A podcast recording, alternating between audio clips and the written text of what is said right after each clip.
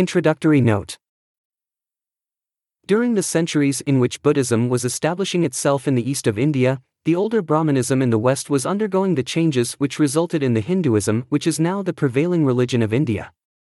The main ancient sources of information with regard to these Hindu beliefs and practices are the two great epics, the Ramayana and the Mahabharata. The former is a highly artificial production based on legend and ascribed to one man, Valmiki. The latter, a huge conglomeration of stirring adventure, legend, myth, history, and superstition, is a composite production, begun probably as early as the 4th or 5th century before Christ and completed by the end of the 6th century of our era. It represents many strata of religious belief. The Bhagavad Gita, of which a translation is here given, occurs as an episode in the Mahabharata, and is regarded as one of the gems of Hindu literature.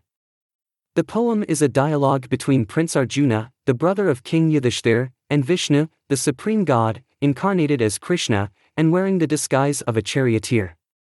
The conversation takes place in a war chariot, stationed between the armies of the Kauravas and Pandavas, who are about to engage in battle.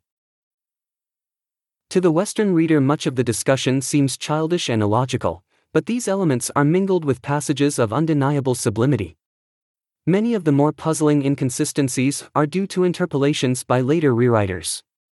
It is, says Hopkins, a medley of beliefs as to the relation of spirit and matter, and other secondary matters, it is uncertain in its tone in regard to the comparative efficacy of action and inaction, and in regard to the practical man's means of salvation, but it is at one with itself in its fundamental thesis that all things are each a part of one Lord, that men and gods are but manifestations of the one divine Spirit,